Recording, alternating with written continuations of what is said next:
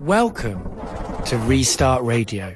I'm Dave Pickering and I make podcasts. I spend most of my life online, but I've got no idea how to fix any of the devices that help me to spend my time there.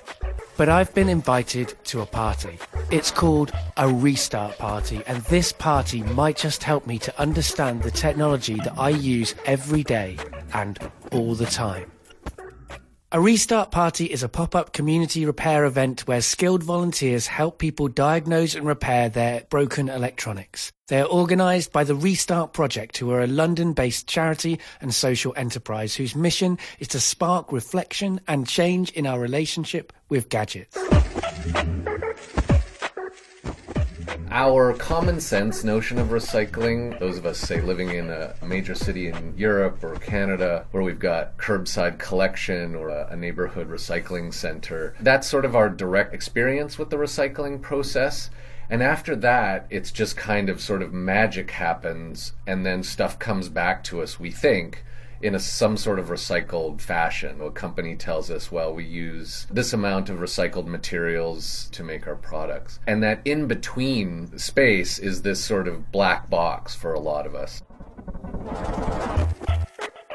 My name is Josh Lepawsky. I am a geographer at Memorial University of Newfoundland. The bulk of my research is about the geographies of contemporary discards or waste, as well as more and more the global geographies of repair, and especially ICT or, or digital technology repair. Josh's new book, Reassembling Rubbish, offers a comprehensive look at what we consider to be waste, why and how we regulate that waste, and the conventional and unconventional systems by which that waste is traded, hidden, destroyed, or repurposed. We've been following the work that Josh does for some time, and we're really glad to get this opportunity to talk to him about how repair fits into a global portrait of waste or discard streams. We'll be cutting between the interview with Josh and some interviews that I recorded at various restart parties in London over the last few years. What's really important to realize is that recycling, as we experience it, is an industrial process. It involves all kinds of logistics in terms of collecting objects and materials, getting them from one place and aggregating them into others, putting them through a very industrial process that involves large industrial machinery to move the material around to shred it or destroy it, break it up into increasingly smaller and smaller pieces, and then to separate the materials into as pure as can be material streams, getting really high grades of copper but not mixed in with aluminum or plastics and, and what have you. And to do all of that is a energy intensive industrial big machinery kind of process. Why are you here at the Restart Party? To find out how to repair a tablet that hasn't been working for quite a while. So I think a lot more people would recycle if they knew exactly what happened to everything they did recycle, where it went, how it was distributed and broken down. If it was shown maybe in an advert or posters or a booklet or something, if it was actually shown then more people would definitely recycle. I'm pretty sure of that. So, I mean, have you got any idea what happens to recycling once it goes into the box? I have a little idea because I've gathered some information today, but before today, no. No. I use the term discards rather than waste because it, it is just different enough from the everyday language use of the word waste to provoke you to ask me the question right? And that's part of the point. We talk about discards because we want to make, and we, we see a real need to make waste strange again. Now, that might seem like an odd thing to say, but let me illustrate it this way. So, when we use the term waste, we often think we know what we're talking about because we deal with waste every day. You and I personally are probably sitting no more than a, you know, a few meters at most from a bin in which you know we know we're supposed to put this or that item if that's what we think constitutes waste we are talking about one of the smallest portions of the overall waste stream. At most, we're talking about 2 to 10% of overall waste arising, if that's what we mean by waste, post consumer or municipal waste. The vast majority, 90 to 98% of waste arising from industrial systems, happens before you and I even purchase the stuff we consume. And so we need to be talking about discards in order to open up this conversation, in order to provoke you to ask me the question why talk about discards rather than waste? Right. And, and that's one of the reasons to think about what we might, in a common sense way, understand as waste as a tiny portion of overall waste arising. Could you characterize what is happening with electronic waste globally? What countries process their own waste? What countries process for others? And where it is flowing to and from? The global picture, you know, as a geographer, I would say is is quite mixed. But if you're looking for two big broad patterns, it's that the trade is largely within major world regions. So we would describe that as internal trade or intra-regional trade.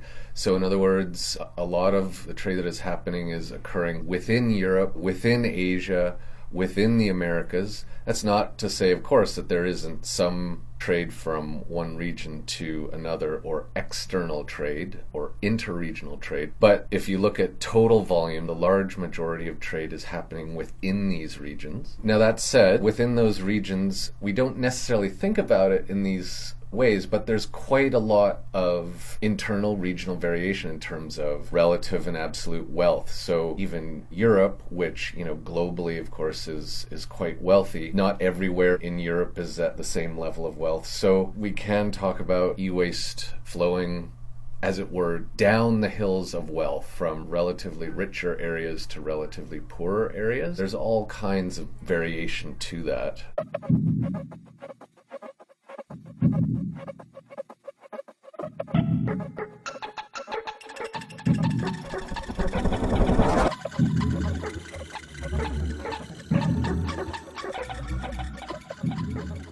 The Basel Convention makes transfer of electronic waste illegal between certain countries. Can you explain its intent and what its impacts are in practice? The Basel Convention covers a lot more stuff than just electronic waste, and it, and it goes back to the late 1980s. It has a really sort of unwieldy full title. It, it, it's called the Basel Convention on the Control of Transboundary Movements of Hazardous Wastes and Their Disposal. So we'll just call it the Basel Convention. But as you can tell from its title, it was initially developed to cover a very wide range of materials, of which electronics is a suite of materials. Now, where the Basel Convention gets tricky in terms of practice is around electronics. I'm trying to avoid getting too technical here because there are two parts of the convention, two appendices to it, where different lists of materials that pertain to electronics occur. And one of those lists is about wastes that the convention will cover. And so there's a, a list of materials that are relevant for electronics.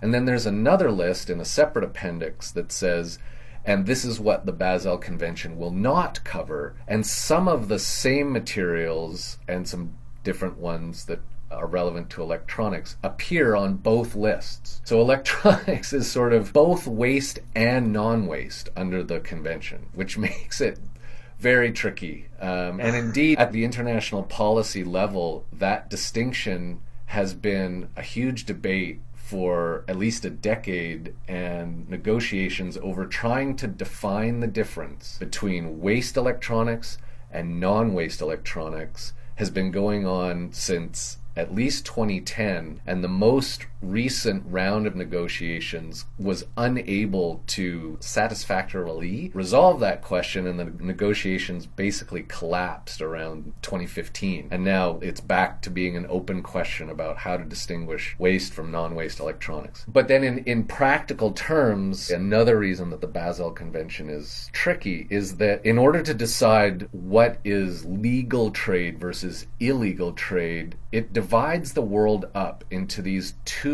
monolithic blocks of countries. One monolithic block is made up of the Organization for Economic Cooperation Development, OECD, the European Union, and Liechtenstein. Why Liechtenstein? I don't know. and the other block is made up of everybody else in the world, everyone else who's a, a, signatory to the convention. And the convention treats everyone else as equally vulnerable to any exports that come from OECD or EU to them, but there's no internal vulnerability. So in the second group, in the non OECD group, the everybody else group, you've got countries as radically different as, say, Singapore and Botswana. Right. And if you look at some basic uh, income data, say from World Bank or any international organization like that, you'll see that Singapore, for example, is richer per capita than Canadians or the US by a lot. And yet, because it's part of this second group, it can send I mean, I'm making this example up, but it could send its electronic waste to Botswana, but not violate the Basel Convention. Right. Because they're both part of this second group. So the Basel Convention was initially designed for, in many ways, a very different world than we live in now. In the late 80s, maybe it still made sense to talk about developing countries. That's the kind of language you find in the Basel Convention itself. Of course, today there's huge income inequalities on a country by country basis. Of course, that is going on. The picture of who is relatively wealthier than who is much more complicated than those monolithic blocks of countries that the Basel Convention divides the world up in in order to regulate legal versus illegal trade.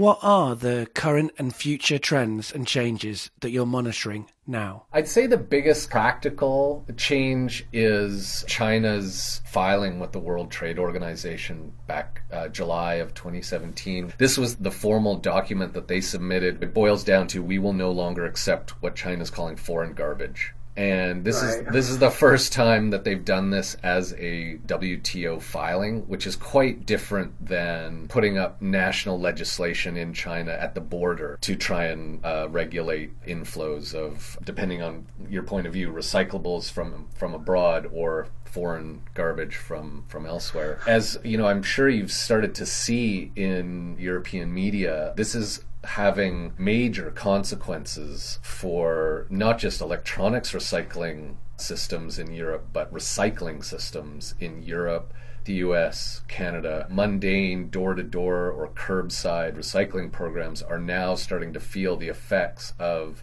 what had been this giant market for discarded materials effectively shutting down and going away. And it, it's a fascinating process to watch because, like I was talking about before, that sort of giant black box between us and our little blue box and the industrial systems behind that is now that this sort of crisis is emerging is popping up in a more visible way. And so it's very interesting to watch that, how even your local municipal recycling scheme has not just indirect connections with markets in China, but direct and consequential links to logistics systems and infrastructure that has been put in place over decades that lead to places like China, which is now very quickly being interrupted Hi, I'm Charles. And uh, why are you here at this restart party today? Well, I found this TV dumped outside my garage. It's a 42 inch flat screen TV, and I thought that it didn't show any immediate signs of problems, so I thought maybe it worked. But I haven't got power in my garage, so the restart party was just next door, so I popped in uh, to see if they could help. You did actually end up recycling it. Do you know anything about that process? I don't officially, but you do hear horror stories in the news about things getting shipped to China and people being exploited in order to extract the precious metals and chemicals and so on that are in the TV. So uh, I would be fearful. Uh, I, I would be certainly concerned that it wouldn't be an entirely you know ethical or good process that went that was next for this TV.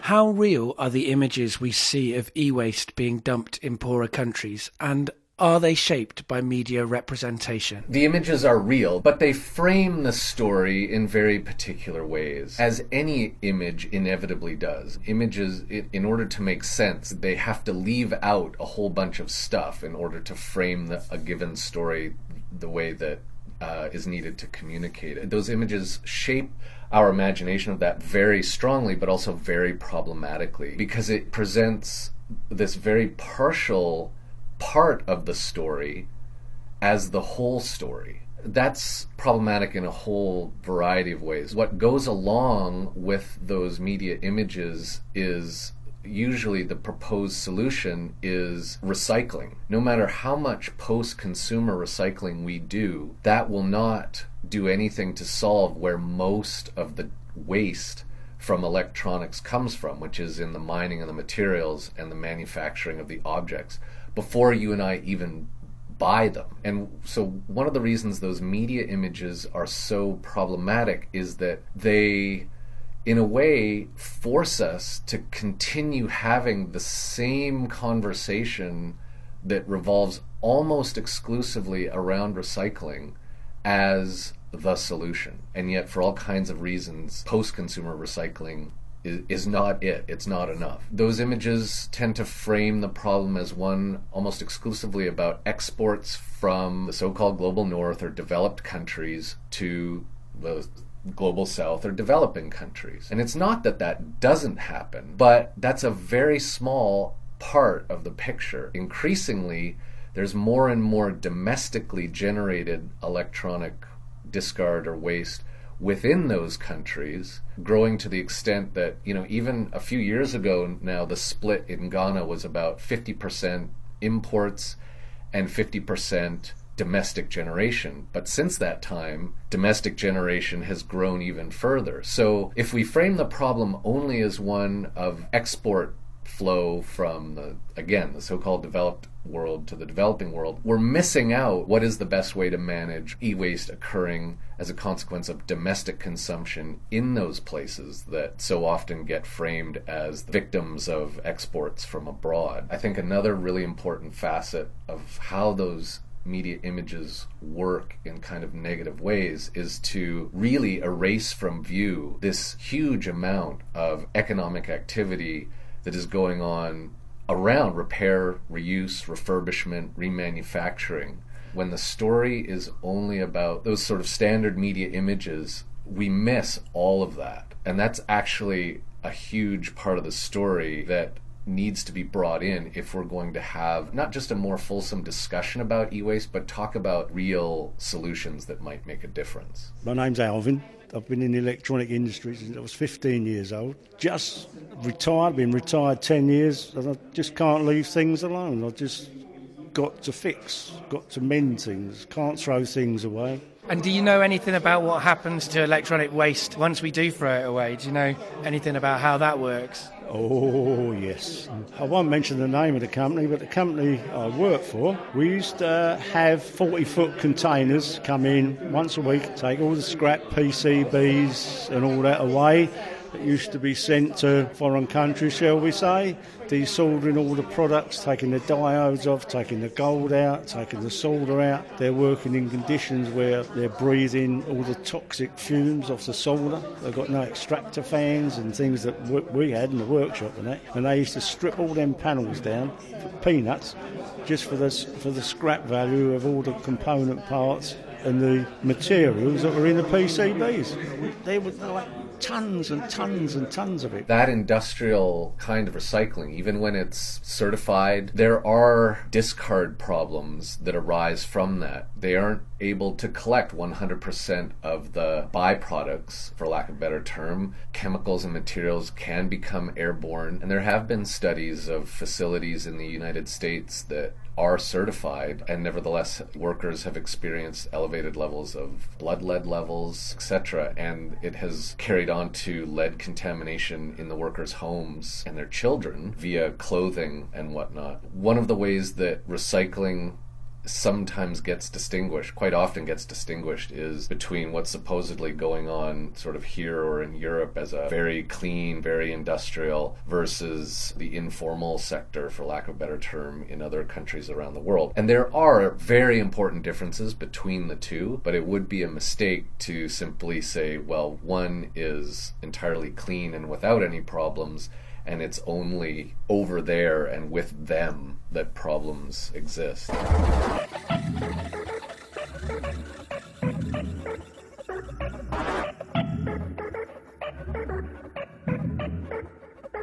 What is a good and resource efficient system for electronics over their whole life cycle? This is a question where I think it is really important to think about why confining the conversation to recycling is so important. Because Efficiency is, in a lot of ways, a trap. Ecological economists will talk about something called the Jevons paradox. They're referring to a person, William Stanley Jevons, a 19th century economist who did some really important work measuring changes in the coal industry as Britain was industrializing. What his research showed was something that's sort of counterintuitive, at least at first. And what he found was as technology that relied on coal as its energy source became more and more efficient at using coal, in other words, making more stuff per unit of coal used, the amount of coal used actually increased. So the more efficient you got, the more coal you used. And that's counterintuitive. You would think efficiency would be our savior, as it were, reducing the material and energy footprint of our industrial economies. But the paradox here is that as things uh, become more and more efficient, people or companies or industries that were using less of that material in the past because it was more expensive can now afford to use more because it's right. cheaper to use it. So as efficiency increases, we get actually increasing aggregate demand. Efficiency is actually a trap that we have to watch out for very carefully. This is a part of a much bigger conversation, but I like to think through this conversation through the example of electronics because electronics is in some ways sort of so iconographic of our contemporary economies in so many ways. We need to be thinking not solely in terms of efficiency, but sufficiency. How much is enough, right? right?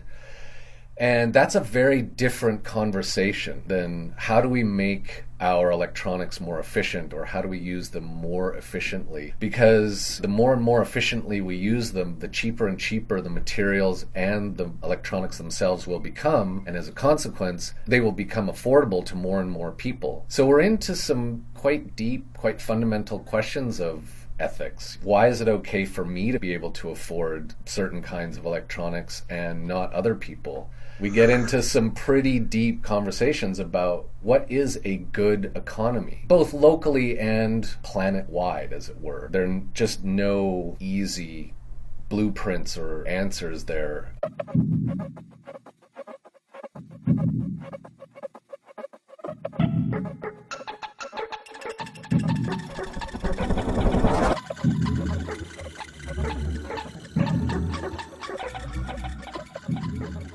What would ethical trade in electronics, reuse, repair, and recycling actually look like if we made it ethical? There are some groups already doing some of this sort of work. So, at a very quick way to describe ethical trade in, in electronics reuse, repair, etc., we could talk about fostering trade for reuse and repair refurbishment, and then doing things like ensuring that local facilities in the countries of import exist to handle electronics that do inevitably reach their end of usable life. Organizations like World Loop are doing this kind of thing where they're facilitating reuse, repair, and refurbishment in export markets and then supporting locally owned and managed recycling facilities that are meeting good occupational health and safety standards. Where such facilities don't exist, the group is facilitating the trade of the portions of e waste that can't be recycled locally to markets where good facilities exist. I'm increasingly interested in ICT, digital technologies. There is a global industry devoted to maintenance and repair of that, and large portions of that are formal and proprietary, but other large portions of it are more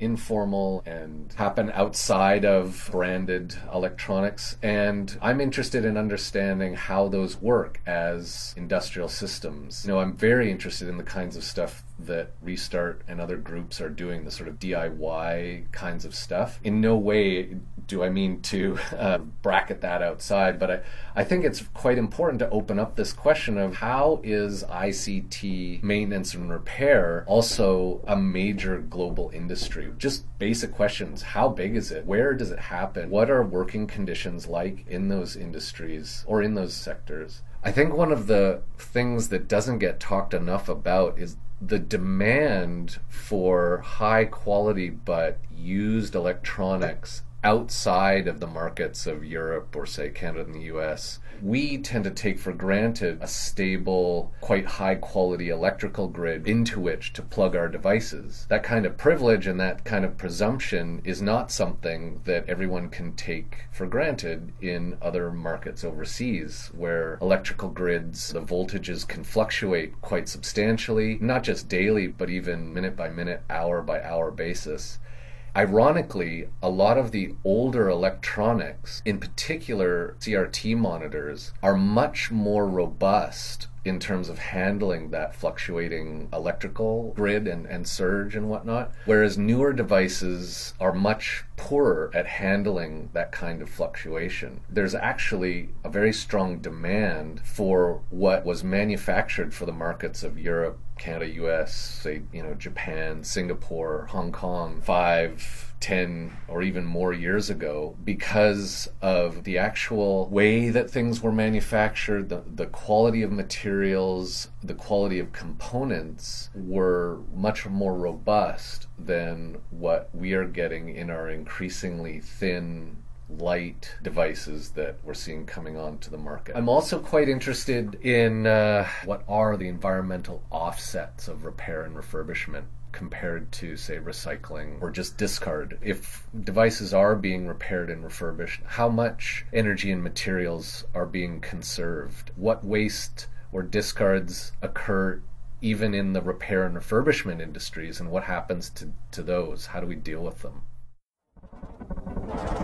These are really pertinent questions. It's such an exciting and expanding field of inquiry and it's really excellent that lots of geographers are working on it and looking at it and thinking about it. And not just geographers, but people from different disciplines all coming together to give us a picture of what discard or waste looks like. If listeners are interested in the broader field of discard studies, then I would really encourage them to check out a, a website called discardstudies.com. It's important sometimes to step outside of our own experiences and look at the bigger picture. Doing that will help us to avoid the black boxing effect and to see how our household waste, the waste that we create personally, the waste that our friends and family create, is tied up within much larger questions and much larger systems. I learned a lot from speaking to Josh, and it's making me think again about what the word waste means. I might even start calling it discard to help to kickstart some important conversations. Restart Radio is both a podcast and a weekly show that goes out at 1.30 on Tuesdays on Resonance 104.4 FM, repeated on Thursdays at 11.30 a.m. As with all episodes of Restart Radio, we'll include links with background information to all of the issues and stories discussed over at therestartproject.org. The music that you've heard in today's episode was made with lasers and repurposed electronics and is a collaboration between Opto Noise and Cassini sound.